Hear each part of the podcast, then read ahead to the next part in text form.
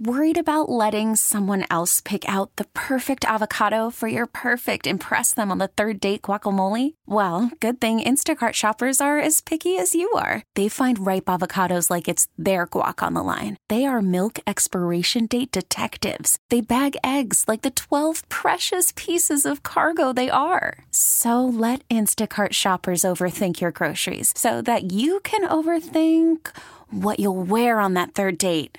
Download the Instacart app to get free delivery on your first three orders while supplies last. Minimum $10 per order, additional term supply.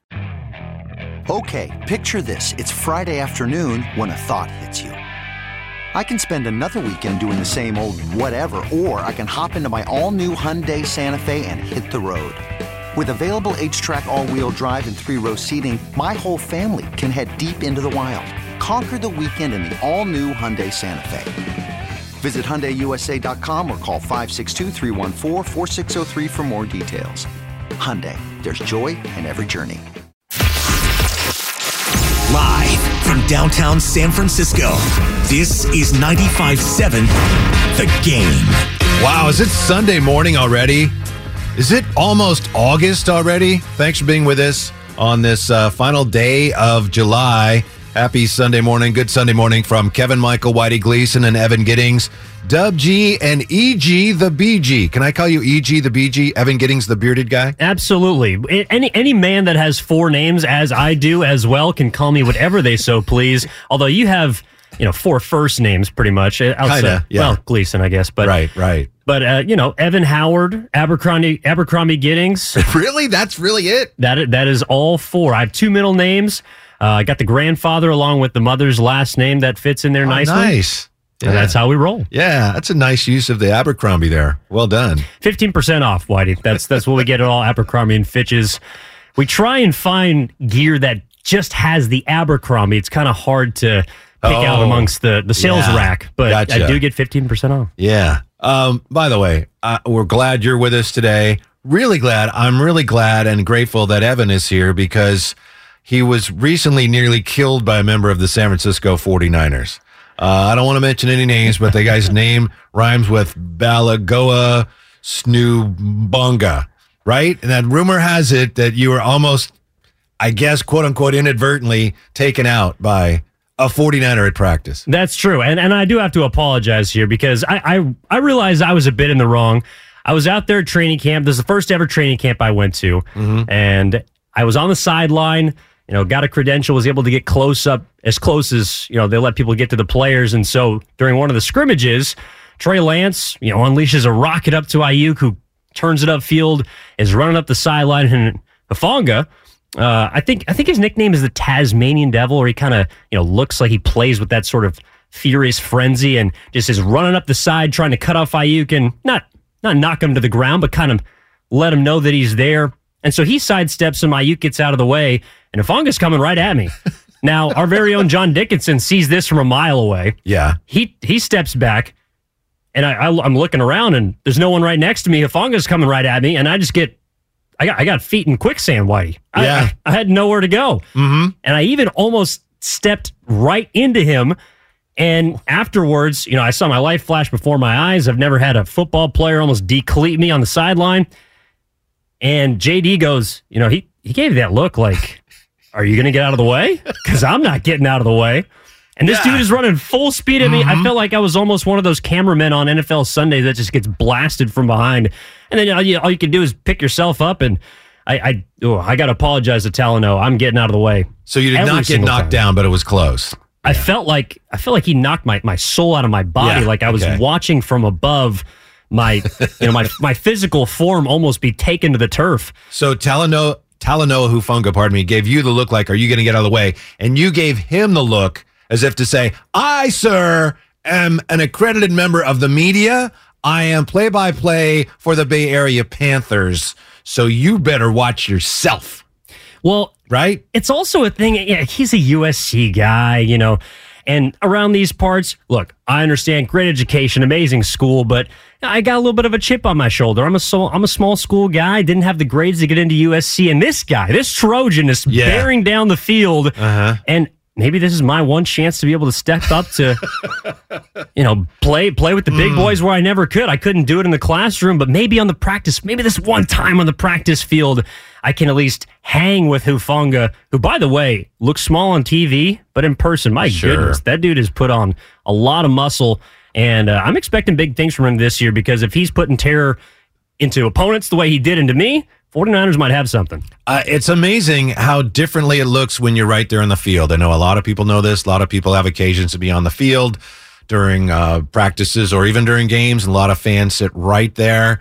But as as violent as the game is on television, uh, I remember the old days at Candlestick where you'd sit, uh, media would be in the press box. The locker room was on the other side of the field. So the last couple minutes of the game, you had to come down to the field so that you could get to the locker room after the game. So you, you'd watch the last few minutes on the field.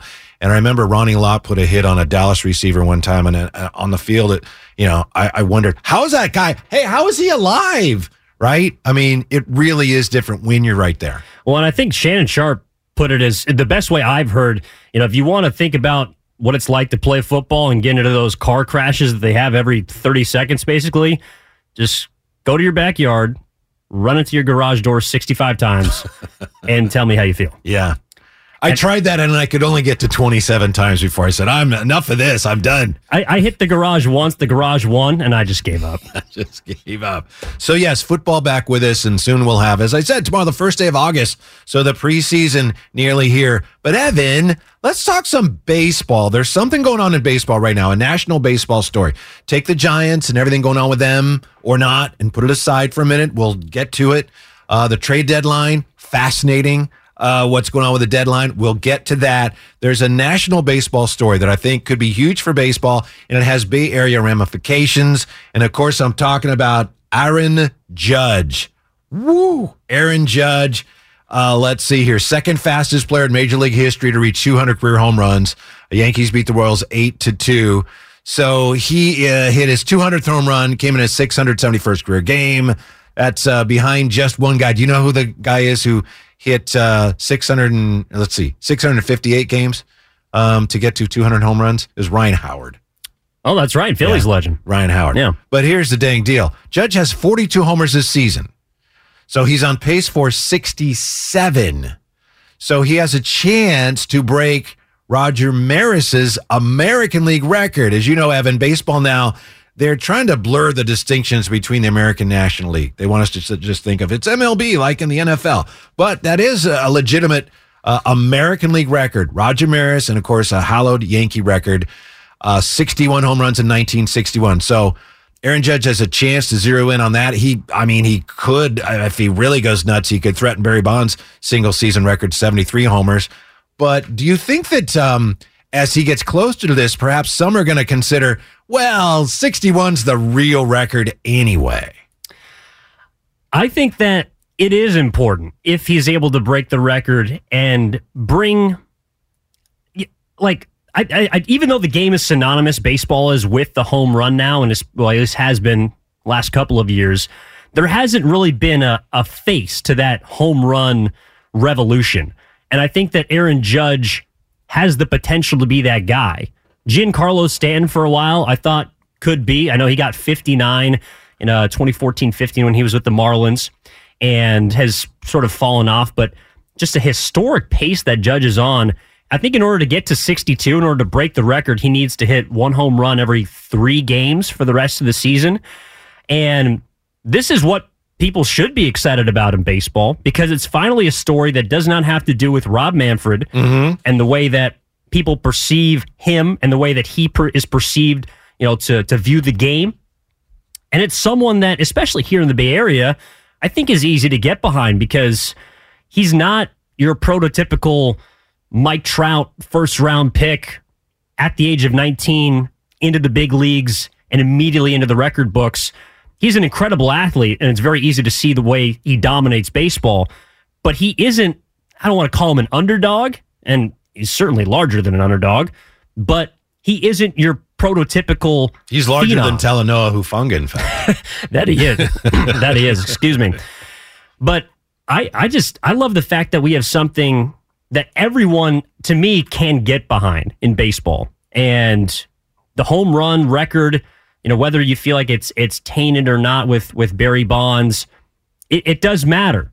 And I, I personally believe that if Judge can break 61, I don't know if I'll crown him the home run king, but I'll definitely look at that as you know a less tainted record, as Yeah. one that is more pure. And I'm not a Yankee fan, but there is a real Yankee flavor to that. Of course, we know the Yankees are the crown jewel of franchises in baseball history. Love them or hate them, I'm not a fan, as I said. But you had Babe Ruth had the single season record, then Maris broke it, and now we know that McGwire broke it um, since then, and so did Bonds. But the American League record is still a 61 set by a Yankee in 1961. So it could be fun here as Aaron Judge uh, continues to move in on that record. Uh, he's on pace, as I said, for 67. So right now, Aaron Judge tied with Sammy Sosa, two behind Bonds and Mark McGwire for the most before August 1st in Major League history, um, which of course is is not a thing. Do you, So- do you feel like the home run single season record is one that still has the pressure of it behind? Like, you know, Stephen Curry talked about how there was pressure in breaking the all time three point record, that it, it stuck with him at the beginning of last season. I know I, I've read about Roger Maris, you know, losing hair, losing sleep, being stressed out, trying to break Ruth's record in Ruth's Stadium. And Aaron Judge, to this point, hasn't really seemed like he's felt any of that pressure. Do you feel like there there still is some kind of aura surrounding what used to be a mythical single season record? I think one of the reasons those home run records was mythical, and I was thinking of this this week because I was listening to Devone and, and Allen, and they were talking to a writer. He used to be in the Bay Area. He's a great writer. Is it Terrence Terrence Moore. Moore? Yeah. Yeah. He wrote a book about Aaron, and he was saying how Aaron, when he broke Babe Ruth's record, it was terrible, and for the rest of his life, he was haunted by that. Now, I know a lot of that was because of uh, uh, how you know he went through so much racial uh, racially motivated turmoil that's one thing but i think there was also the and that was the main part of it and it was hideously ugly Yeah. but i think there was something about ruth was such a mythical figure that for maris and for aaron to try to knock babe ruth down on the pecking order there was there was more pressure with that it seems um, so now, you know, th- another reason why I don't feel there's as much pressure as there was on those guys, Bonds with 73, that just seems so far fetched. It's almost like, yeah, no one's going to do that. Good luck. If you come close, good for you. Well, someone like Reggie Jackson was on pace to do that in the 1969 season. I think he had like 40 home runs through July, and then the last 50 games of the season, he just he just fell off. And and I don't know, you some might attribute it to the record, you know, with the pace that he was on at that point, or maybe it was something else. He got hurt. I don't know, but it- it's just so hard to maintain that pace for 162 games that I, I do wonder how much that is going to influence Aaron Judge's performance and the way that I mean, even he's covered in the way the game is covered. I I also know that I mean, correct me if I'm wrong, but again, in '61, Maris also played with Mickey Mantle, who was much more of a you know fan favorite, and I know a lot of people wanted him to be the one to break the record as opposed to Maris, but he was just Mantle fell off kind of somewhat similar to the way you described it, you know, Reggie falling off in 69. Yeah, and so and, and I wonder if you know people are actually rooting for Judge to do it, as opposed to it felt like Maris and That's the people it. who came before Yes. him actually didn't really want him to break the record. That's it. Yeah. Whereas, yeah, with Babe Ruth, there was some people didn't want Roger Maris breaking that record. Some people didn't want Hank Aaron breaking uh, Babe Ruth record. And this is like, oh, this would be great. So that's something to keep uh, an eye on from the uh, 650. Judge isn't tripping because he knows 61 is not the record. It's 73. Go Bonds. Fair enough. But it is the American League record. So there is some legitimacy to that. If he threatens that record, that is an honest to goodness record.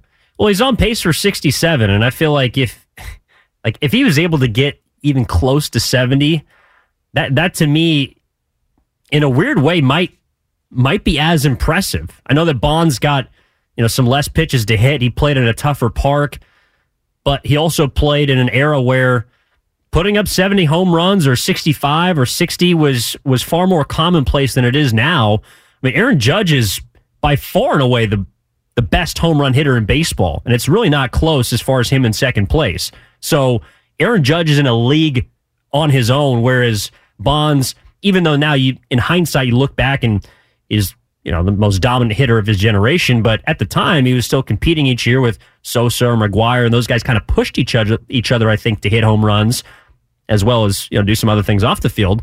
Whereas Aaron Judge is like he is competing with himself, and so I think there is some importance in him doing that. And if he's able to get close to seventy, I, I would look at that as as something absolutely historic. Just one home run in his first 13 games this year. And since then, Aaron Judge has hit 36 over his last 79 games. Oh my goodness.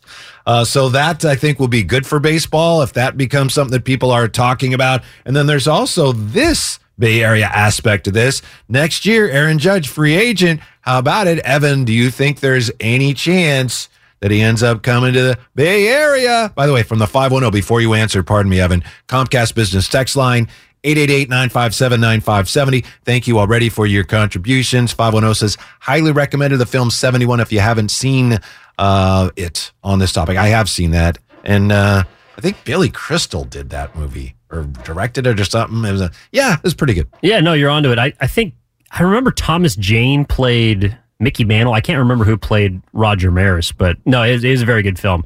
Um, I mean, as far as Aaron Judge to the Bay, like that, that would be a godsend, and that's why I am also interested to follow this this record or you know this record setting pace that Judge is on because if people begin to turn on him in the way that they turned on on previous record setters, or if he kind of flames out and we know how Yankees fans can be very critical of their of their superstars.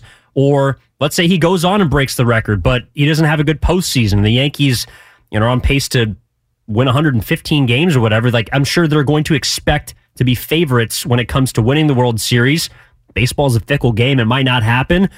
We'll see what the blowback of that is. So maybe, maybe Judge in a, in a weird way, right now is on top of the world, but in three or four months could feel like I, I don't know. I don't know if I want this limelight. Mm-hmm. And if I can go to some place where I'm familiar with, I grew up loving, and I'm sure would open their arms and say, "Come on over to to Oracle. Like we need you in the worst kind of way."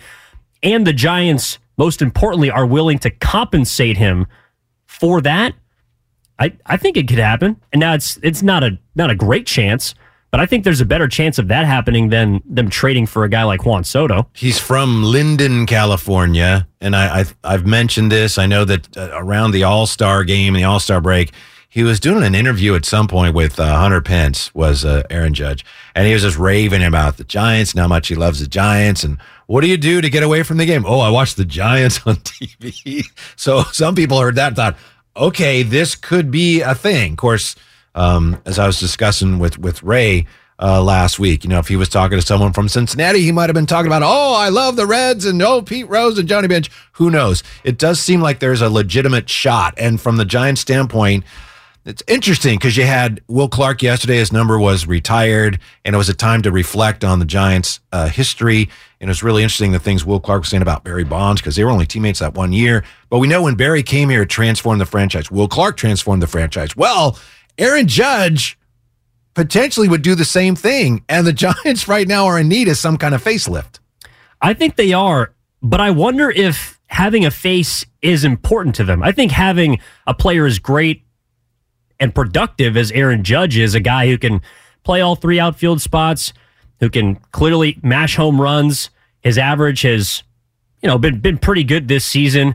Like he he gives you so much as well as a middle of the order bat and a right-handed bat that plays every day, which is something that the, the Giants have really been missing.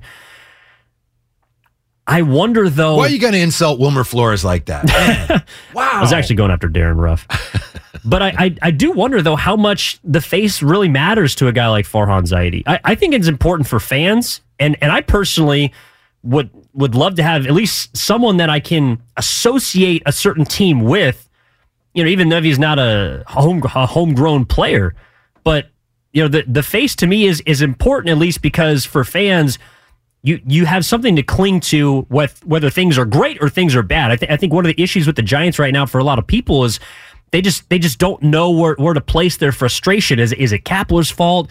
Well, maybe, but then you know he goes and tries to rile up the team, and then they get swept right after that happens.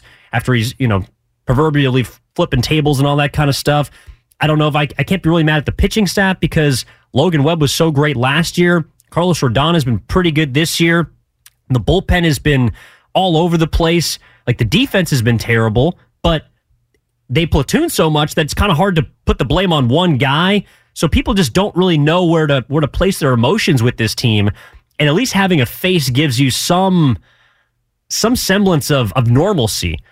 And I think having a guy, especially a guy like Aaron Judge, who by all accounts has handled the New York market as well as you know any athlete in recent memory, and I'm sure would love to be able to to stick around if if they want to pay him what he feels like he's deserved. But if you're San Francisco, to me, it's like that's the guy that I want Mm-hmm. more than more than Soto, more than any other player out there because of the kind of and, and literal shadow that he brings along with him, as well as how good he is on the field. One of the things that makes Aaron Judge's season even more impressive is that home runs are down this year. Last time I checked, which was Thursday or Friday, home runs per game were at 1.08 in baseball, which was the lowest since I think 2015. So we know that the balls, and it was especially true earlier in the year, and the numbers have come back a little bit, but still per game home runs in baseball down. So the ball appears the ball doesn't travel as far, whether that's the actual baseball or the humidors or some combination. And yet he is destroying baseballs at this near record rate. So that makes it even more impressive. To the point you made, Evan, uh, about how difficult it can be to play in New York. And we know that that's real.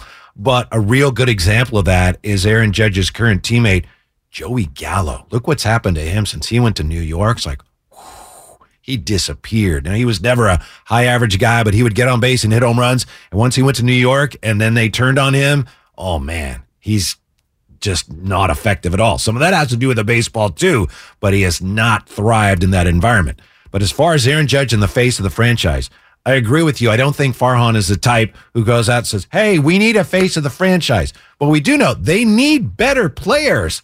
And if you find a star like that who energizes everything you're doing, and then that guy happens to become the face of the franchise, that's the way you do it. You don't go out, we need a face of the franchise, but they do need better players. And I do think Aaron Judge, because they could get him, obviously, without giving up anything other than money, would be a perfect fit for where this is right now, waiting for the young guys to arrive. Hmm, they're maybe not that impressive.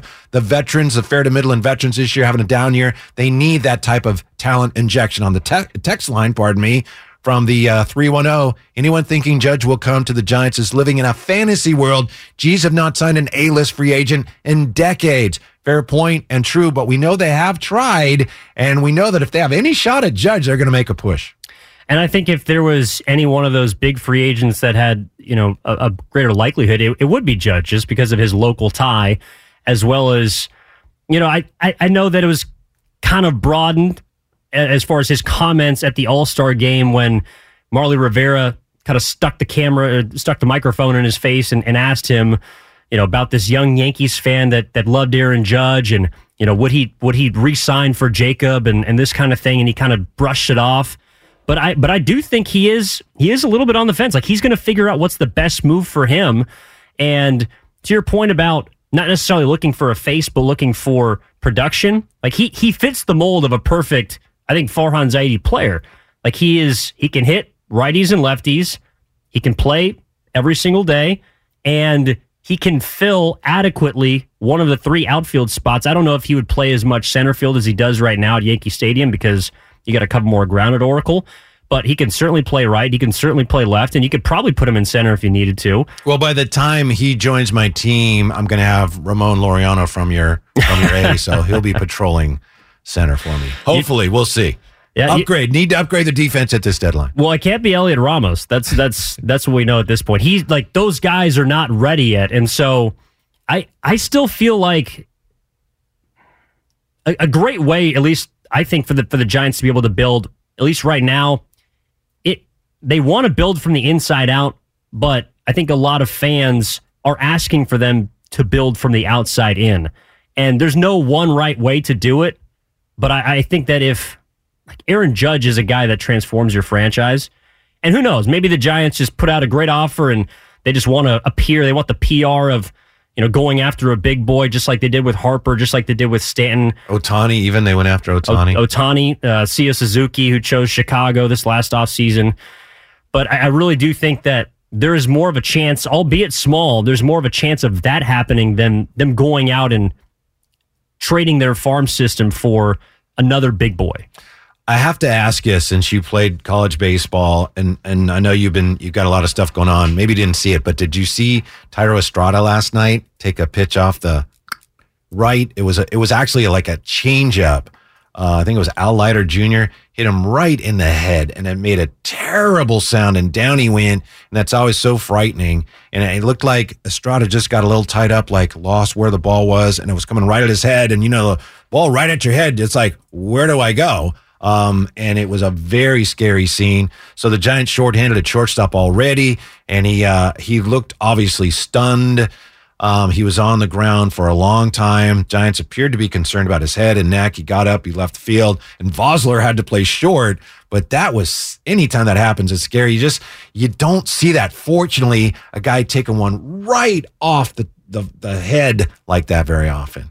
No, and fortunately, I've never hit anyone in the head. Uh, that's that, that's even though we we had some fun a couple weeks talking about like buzzing the tower and that type of stuff, where you go high and tight and try and get a guy off the plate. But fortunately, I never hit a guy in the head, and I, I can't imagine that doesn't. Obviously, you're not trying to do that as a pitcher, and it's a very scary thing because if you were trying to do it, you're not trying to do it with a changeup, right? Just to make no, sure we're clear. No, no, that. no, Yeah, no. yeah. That one, that one floated a Yeah. little bit too far in, and and, and it's fortunate, even though it is. I, some people say, okay, well, it's a lesser velocity, this kind of stuff. Like you, you never know how the ball is gonna, you know, I don't know, chip off the, the the side of the helmet, or if there's kind of a soft spot, a weak spot, and so for Thairo Estrada, I, I just hope he's all good to go, and I'm sure they put him through a concussion protocol and whatnot, but.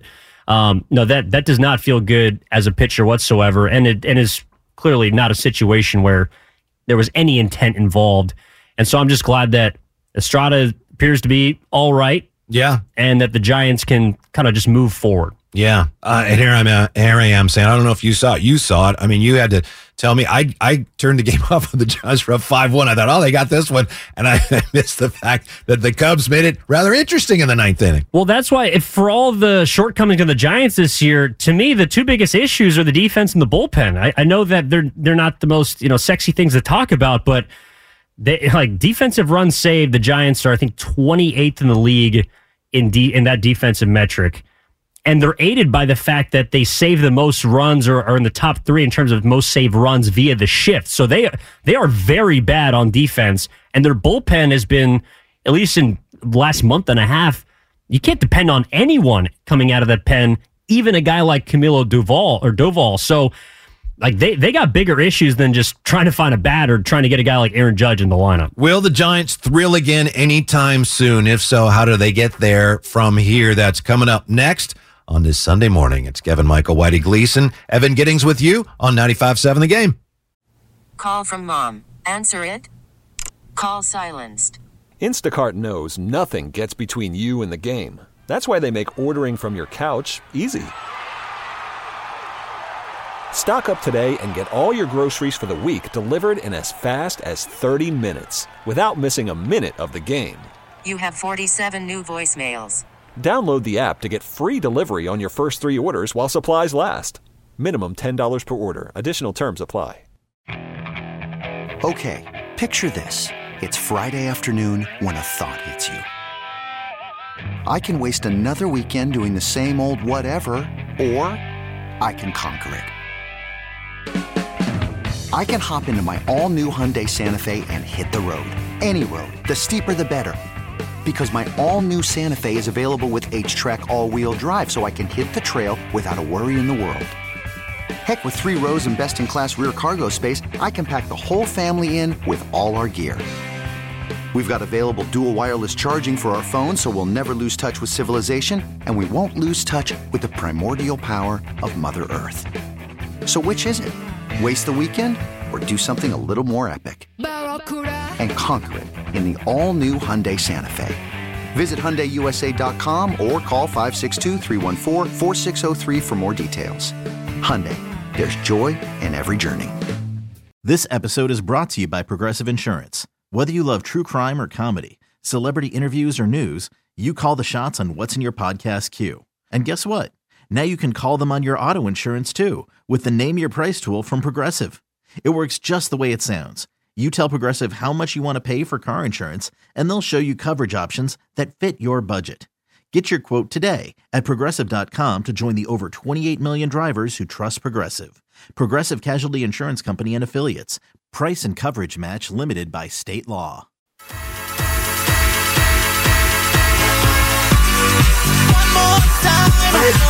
Now back to 95.7 The Game.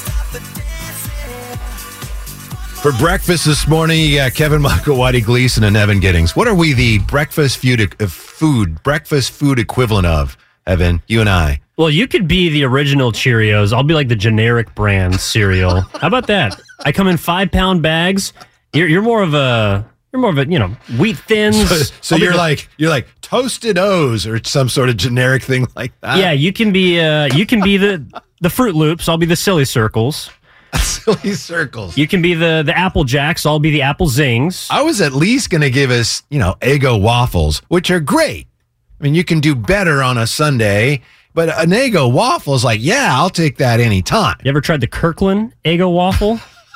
I don't know. I'm just assuming they sell a, a generic, like a, a bland white box at Costco that comes with 20 different waffles and they're all different flavors. And Yeah. What would they be called? Waffle squares or something like that. Yeah, that's what we are. Maybe just a an Eggo waffle with, you know, your good old your maple syrup and your and your butter. are you a waffle guy over pancakes? Yes. Yes, yes. And I I don't mean to cut you off, but I feel very passionate about that. No, I'm I- very passionate about that. I do too. And that's why I, I love any opportunity to uh, sneak into a continental hotel like we did earlier this week in training camp because they always have waffles. They they don't they rarely do the flapjacks. Don't get me wrong, I love a good pancake, but waffles it, there's something just more crisp about it and it's it's so much of a know, it's just a fluffy sensation in the morning that I it's just it's indescribable. Do you know what the original name of the pancake was? No. The, the batter blob. That's what they call the because that's, all it is. Now I made that up, but that's to me what it's always been. Oh, been. I was going to say that's that's what they called it in, in the 50s. I don't know. That's a little before my time. Uh, the 1850s. Oh, yeah. sorry, that's- so it's just like bad. pour the batter and. Yeah, but a waffle, you got something going on. But as you know, Betty Botter bought some butter, but she said this butter's bitter. If I put it in my batter, it'll make my batter bitter. So she bought a bit of butter better than her bitter butter, and she put it in her batter, and her batter wasn't bitter. So tis better. Betty Botter bought a better bit of butter. Don't don't- you know that? I, I did not know that, but I do think the people know now that Whitey, and this is this is this is not a secret here at the station. Whitey, I think, might be the top tongue twister I've ever met. Nonetheless, at this station, but in my life, Whitey will walk in, and you know the way people like you know will warm up for broadcast. I've seen you do this multiple times, and you have an impeccable pronunciation of every single tongue twister. Wow, I appreciate that. I've had to work at it because there was a time when I couldn't say warriors. I'm still working on Sally Selden Seashells Yeah, by the Thethor. Yeah. Peter Piper picked a peck of pickled peppers. How many pickled peppers did Peter Piper pick them? Because pickled peppers aren't pickled when you pick them. There you go. I didn't know, but now now I do. Yeah. Peter All is right. Piper. Yeah. Uh, did you see much, if any, of Will Clark's speech yesterday? I caught some live. I caught some after the fact. Um, it was pretty emotional. Pretty emotional day out there. uh, Well, you, you the actually got to see him play. So I, I'm curious because after athletes retire, right, they, they kind of get a chance to remake themselves, whether it's in a good or bad light. Like the way that Barry Bonds, for example, is viewed, viewed now is is far different from when he was a player. And, and by all accounts, he's you know kind of become just an every average normal day guy now that people are, do enjoy being around. So what was it like for you to hear Will Clark last night and also see the way that you know he's kind of evolved since he was the the bulldog, at least from what I've read about as a player. First of all, the whole thing was kind of um, what's the word sobering because I had the privilege of being in for Damon a few days last week, and I was on with Ray on Friday. We were talking about Will Clark and the memories, and you know, people a guy called and said, "Yeah, I didn't see him, but boy, my mom said he was great," and I realized, wow. That is a long time ago. You know, having seen it, you don't realize sometimes it was a long time ago. But the reason, and, and I was asking Ray about this and thinking about it, why does Will Clark resonate so much, even so many years later, with those who did see him? And it gets back to what you and I were just saying, Evan. The Giants, you know, they had the, the Mays McCovey era Giants, and by '71 they'd been in the in the postseason, and then that was pretty much they traded Willie Mays. Uh, McCovey ended up getting traded to the Padres before they brought him back, but it fell apart as it does. And the Giants wandered for a while. In the 70s, they had some good young players, but it never quite came together. They had like 78 was a good year, but then it was like, mm, in 82, they had a good year, but mm, 83, 84, 85, they were terrible. 85. And then 1986, they bring in Will Clark and Robby Thompson, the Humm Babies, with Roger Craig as the manager. And I was very skeptical. I was like, oh yeah, here we go. Who's who's this guy? And opening day, 86, Will Clark hits a home run off Nolan Ryan. And it was like, oh my goodness. 86, they were good. 87, they won the division. And it had been so long. It had been since 1971 they'd even been in the postseason. So Will Clark was the best player on this team that in some ways revived, if not saved baseball in San Francisco. So you had the Will Clark years, 87, they're in the postseason, lost to the Cardinals. 89, the Giants and A's in the World Series, which unfortunately was marred by the earthquake. But then 93, you had Barry come in, another giant revival. But then Will Clark had to go. They didn't want to pay him both. So Barry came and the Bonds era started. That's when the Will Clark era ended. That's why to me it was so interesting last night to hear him talking about Barry Bonds. And he said, I wish we you were the best player I ever played with, I ever saw. I wish we'd played together longer and I wish we'd done more in 93 because that's where one era kind of ended and another started. Uh, but Will Clark was just the he was, I guess you'd say, the ultimate gamer, and he's beloved. I think because a he was so good, and b he helped revive and in some ways save Giants baseball. Well, and that's why I think now some people struggle with the what the 107 last year means. To your point about the progression and the steps that he took along with the Giants to get back into the conversation of contention, the Giants currently kind of skipped a step last year. Now, by no fault of their own, you go out and you have a historic, historic season, you go win 107. Props to you. But when you kind of jump the line a bit as far as what people expect or what what is more normal as far as a team rebuilding and getting back to being competitive, people have a hard time, I think, just grappling with okay, well, what does this season mean? Whereas someone like Will Clark, who in a lot of ways embodied the Giants when they were bad, as well as when they got to the point where they could be in the World Series. I think it's just interesting to see someone like that over the course of their career hear about the the want to go back and, and play with Barry Bonds, the want to continue to play in San Francisco, because nowadays, I mean, even even a guy like Buster Posey, who's more of a leader by example, but at least there was someone that you saw the progression with, the immediate success happen with, and then you saw them grow as the team grew. And, and in a way, Posey, along with Clark, was more just of a, an overall reflection of where the Giants were as a franchise. There isn't that now. And so that's another reason to me why we talked about in the first segment why people get frustrated with this team is because they don't know what to believe. The good as well as now the bad that we've seen in their game under 500 at this point in the season. People don't know what to think. Will Clark gave you clarity and gave yes. teams clear clarity whether it was not great and then working their way up to get into the playoffs to to make those necessary steps or to get to a place like the World Series. Mm-hmm. Did you hear the story Will Clark the Will Clark story that uh, Krukow told last night? Oh no, I missed that. Paraphrasing, one. basically, it was uh, uh, spring training. I guess it would have been 86 and Krukow's, you know, spring training and he has a bad inning or something They're coming off the field and Will Clark says, Hey, you're going to have to do better than that if we're going to win.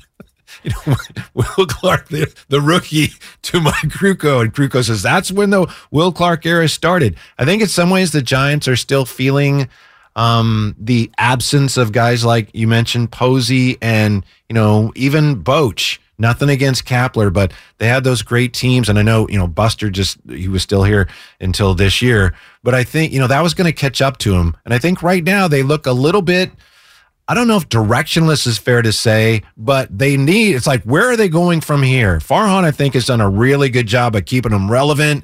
Last year, they were very fortunate, but that's okay. That, that, that counts too in baseball. So where are you going now? All right. Uh, you expected more than you're getting right now from your young players. I think that's clear. Some of the veterans, you know, Farhan does a really good job of finding guys that are undervalued. But right now, some of those guys right now, you're finding out why other teams didn't value them that much. Great. All right. You're still in playoff contention now, 107 next year. The question really is what do you do now, especially with the trade deadline here? In a weird way, I feel like they're going to just let the trade deadline sort of come to them. You know, people have discussed whether they should be sellers, whether they should be buyers. I don't think they want to be strictly one or the other. I agree. I think they have some pieces that they can sell. I think that there's some acquirable assets out there in the majors that would help them both now as well as in the future. I know you kind of joked about it, but a guy like Ramon Laureano with the Athletics is a guy who is probably not that expensive. Is not going to you're not going to have to mortgage the farm to go out and get a guy like that who's still under team control, who's still relatively young, and who has tools mm-hmm. that you can use to build winning baseball teams. So I think that there are a few names out there that that Farhan has in mind, but he isn't necessarily going to be aggressive in I in, in going after him. And and I, I just wonder if people, you know, as we move through the deadline, August 2nd, it's coming up on Tuesday. If the Giants don't make a move, people will perceive that as as weakness in a way. But in reality, I think Farhan is just in a place where he's comfortable. He's not comfortable in 500 baseball, but he's comfortable in knowing that his plan is still in motion. It's still a long term process for him as well as the Giants. And so if they can add something at the deadline, I think he will do it. And I think he will do his due diligence to make that a reality.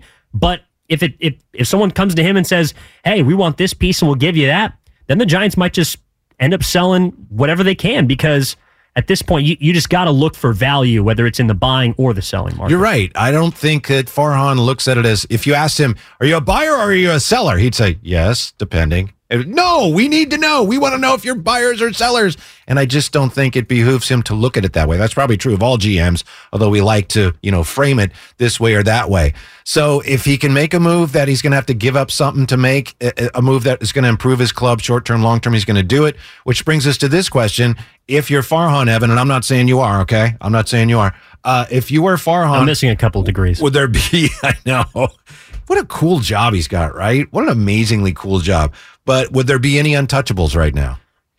And according to report, you had the report too, didn't you? Yeah, according to Joel Sherman of the New York Post, Logan Webb is the only untouchable piece on the on the San Francisco Giants, and I would kind of agree with that. I think he's a young, cheap, homegrown guy who you're hoping could be your next Lincecum or Cain or Mad Bum. So that that's certainly something that I would not move off of. But yeah, everyone else is on the block. Yeah, Giants listening to trade offers for their veteran players. According to Heyman and Sherman is the one who says, yeah, everyone except Webb. But again, listening to offers is different than they're trying to get rid of everybody. It's amazing to me how many people want to just, oh, you got to blow it up. It's time to tear this down. How does that make you better? It's it's like confusing activity with accomplishment. If you blow this thing up, what do you really achieve? I don't think you achieve anything. No, I, th- I think that football and basketball have made this difficult for, at least in, in today's age, you know, for us to kind of understand why a major league team is is okay with winning or being, you know, an, an 85 win team or an 82, 83 win team and just being on the outside looking into the playoffs. Like no one in, in basketball, you, you're no man's land if you're not in the top 16, right? So if you're the nine seed or the 10 seed, what are you doing? You might as well just tear it all down and rebuild. In football, same deal. But in but in baseball, I this is where I will give Farhan a lot of credit in that he is trying to compete while building from within. And that is how the best organizations have done it. I mean, I'm looking at a place like St. Louis. Obviously, the Dodgers kind of stand out on their own because they have so much money.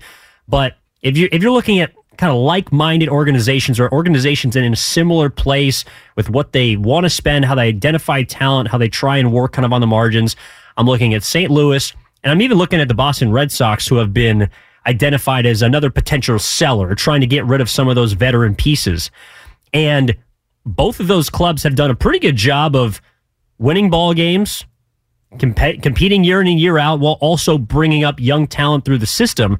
And it just it just so happens that this year is is a year where you're not winning, and the next wave of You win today, you're back to 500, Ev.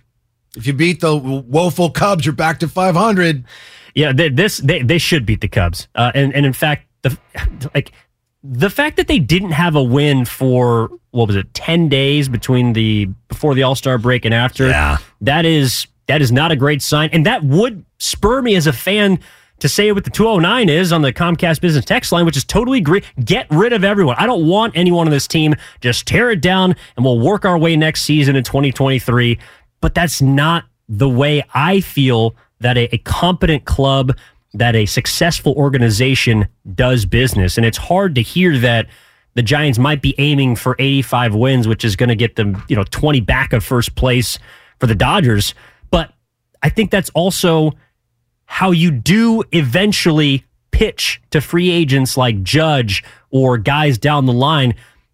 No, like Aaron Judge is not going to want to come to this team if, if they just decide, okay, at this point, we're going to sell everyone, tank, and we're trying to win 70 games or 75 games. Right. He wants to come to a place that values winning, or other marquee free agents want to come to a market where your team values winning and where you this have is a, time chance to show them to that. win. Yeah, where okay, I, if I go there, we're gonna have a chance to win. Now, even I have to admit that the Giants right now they're they're kind of on the edge of that postseason race. To me, if you're in the race, you're in the race. They're four out of the last wild card right now as we speak. And there's a team between them and the Phillies who currently occupy that third spot. That would be the Cardinals. So it's, it's getting a little dicey there. But if you blow everything up, again, that sounds like, oh, great. Yeah, it's about time. I don't want any of these guys. If Farhan had done that when people wanted him to when he first took over, you wouldn't have had last year. You wouldn't have had that incredible year. Now, if you're going to be really cynical, well, what did that get you? Well, yeah, it was a magical season. Uh, got you playoff series with the Dodgers and 107 wins. So Farhan's too smart to do that. He would do that if that was their quickest, truest path back to being relevant uh, and being a contender. If he thought, yeah, that's our best shot, he would do that. But he clearly knows that that would be poor asset management because you do have some things worthwhile. And if you tear it down and have a fire sale and get rid of anything, the only thing you accomplish doing that really is you save money. The Giants don't need to save money. They don't want to spend a lot, but they do have plenty to spend if they wanted to. Yeah, and that's that's also another reason why I feel like fans have trouble understanding this season or or the direction of the Giants is because we've been told that they do have the finances to go out and get a guy, but so far they haven't. They're kind of waiting for their opportunity to pounce. I know they've offered big money to Harper, they've offered big money to Stanton, but it hasn't come to fruition. So people are, are wondering like how how deep does that pocket really go? You know, we know how deep a guy like Joe Lacob's pockets goes, not the actual number, but we know that he's willing to pay to win. And it's a good question. It's a fair question right now. And and that's where I'm at with the Giants. Eh, You know, they're they're kind of like their, their payroll is not astronomical. It's not incredibly small, like you know that of It a small came market down team. this year. I believe it came down this year after 107 wins. Yeah, and but that's also kind of understandable. I mean, I, I don't know if Farhan looked at last season like that was supposed to happen, or or even if if he could have predicted that. I, I would be interested to see. Okay, the beginning of a season, you know, you have your your Pythagorean uh, win loss record, right? You you you you crunch the numbers, you figure out, all right, what's our ceiling? Last last year, coming off of a you know a 500 2020, albeit pandemic shortened season, I don't know if the Giants predicted they were going to win 95 games. Nevertheless, 107. And then this year, you're kind of seeing the opposite side of that coin. The one reason I would be optimistic is if, okay, the ceiling is 107. If the floor is 500 baseball, that's that's a pretty good place to be. That's better than a lot of other teams. I agree. If that's sustainable, yeah, I think you're right. Now it seems like as a, a, fan, for a lot of us, it seems like wait, 107 wins to a team that's under 500. That's terrible. But big picture, if you can, if you're operating in that range, I'm I'm with you.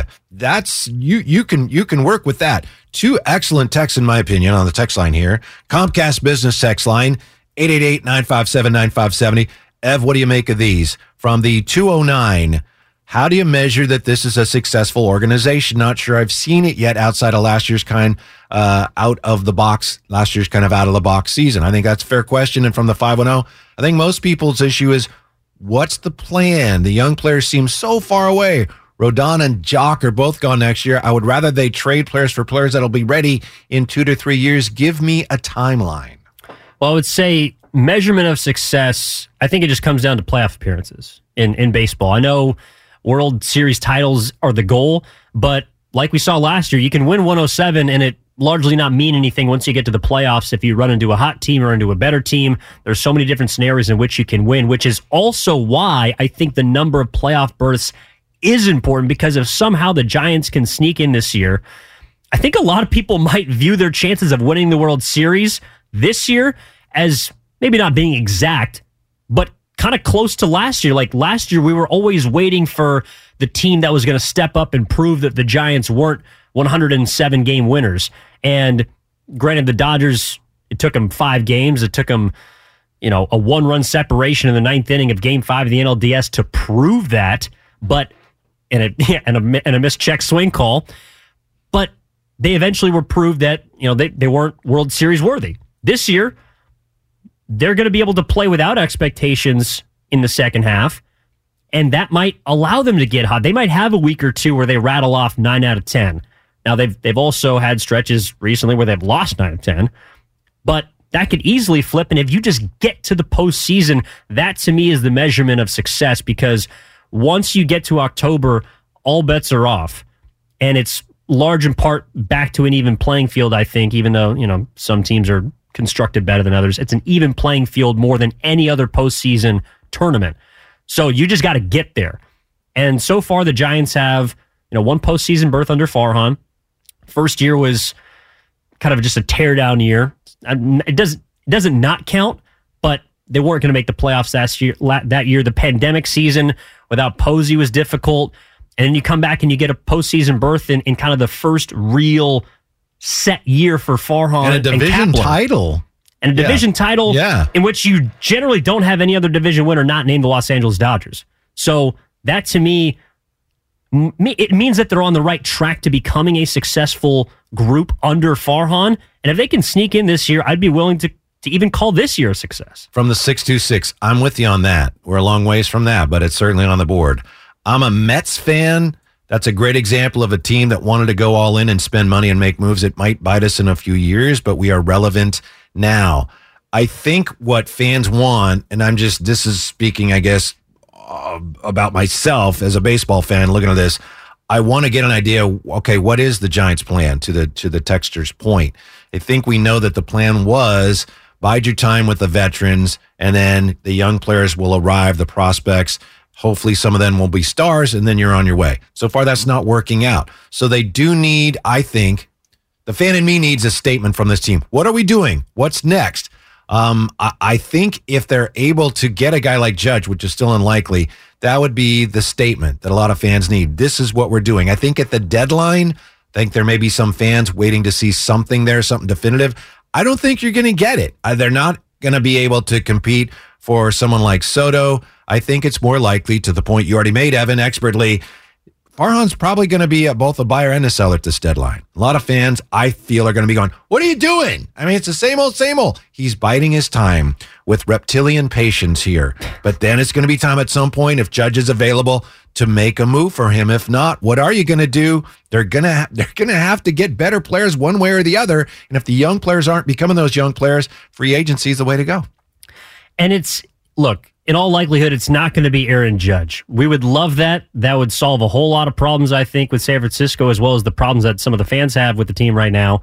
But even outside of that, there are a lot of guys. I'm just looking at the free agency, you know, market coming up in 2023. Aren't there a lot of shortstops available this year? One of them named Trey yeah. Turner with yeah. uh, the Los Angeles Dodgers. But I'm also looking at, you know, the, the guys that I think Farhan would want to target, guys kind of on the margins. A guy, you know, if you're looking at pitching I'm looking at a guy like Nathan Eovaldi. That's not a, a sexy name, but he could do great things in a Giants uniform, and he's kind of had a few down years in Boston. He's he's had some great ones as well, but he's you know on kind of the back end of his career, 32 and up. But can you compete with the Dodgers making moves like that? And isn't that the type of move that you're right, rationally like it's productive, we're better, but isn't it the type of move that has some fans going, "Come on, we need more than that." Yes, but but again, I, I think the goal for the fans and, and the team really it's it's hard to compete with the Dodgers. That's yeah, and that's it's, it's another virtually thing. impossible. Everything the Giants are doing is against that backdrop right now. It's like you're trying you're in the same division as a freaking Dodgers. If if they were in the NL Central, this conversation would be completely different because it's much more wide open. And but but the Dodgers just have, they just have such a stranglehold not only on the division but what seems to be on all the top talent that becomes available. And so you're sitting here like well gosh we can't even get Aaron Judge. Meanwhile they're getting Mookie Betts. You know they Freddie add Freeman. Freddie Freeman. They're getting pitchers left and right. They got more guys coming back. They they lose Walker Buehler and don't miss a don't skip a beat the Dodgers are so much. Yeah. That's possible that they may be able to put together the best offer for Soto and they may decide, nah, we don't even want to do that because we like our guys better than we want Soto.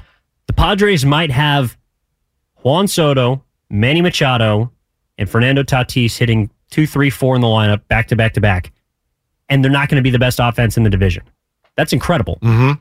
That's that's how good the Dodgers are, and so I don't think you can compete at that. Like you would have to go so deep into your pockets to just to even try and pry, you know, a marquee name away. That to me, where you win, it's got to be. It, it- I mean, it's cliche, but you got to win on the diamond, and you got to prove that you can get to the playoffs. Because again, in a five-game series, we've seen teams be upset, historic teams be upset in five, seven games. That to me is where you prove that you're better than them. Is potentially head-to-head in the postseason. I think that's why last year hurt so much, but also why you should have hope because you don't need to win 107 to beat the Dodgers. You just have to do it when it counts. Coming up, it's time to tackle the 49ers. We don't know where Jimmy will go, but we know where the 49ers don't want him to go. Hmm. That's next. Evan Giddings, Whitey Gleason, 95.7 the game. You could spend the weekend doing the same old whatever, or you could conquer the weekend in the all-new Hyundai Santa Fe. Visit HyundaiUSA.com for more details. Hyundai, there's joy in every journey. This episode is brought to you by Progressive Insurance. Whether you love true crime or comedy, celebrity interviews or news, you call the shots on what's in your podcast queue. And guess what? Now you can call them on your auto insurance too with the Name Your Price tool from Progressive. It works just the way it sounds. You tell Progressive how much you want to pay for car insurance, and they'll show you coverage options that fit your budget. Get your quote today at progressive.com to join the over 28 million drivers who trust Progressive. Progressive Casualty Insurance Company and Affiliates. Price and coverage match limited by state law. T-Mobile has invested billions to light up America's largest 5G network from big cities to small towns, including right here in yours. And great coverage is just the beginning. Right now, families and small businesses can save up to 20% versus AT&T and Verizon when they switch. Visit your local T-Mobile store today.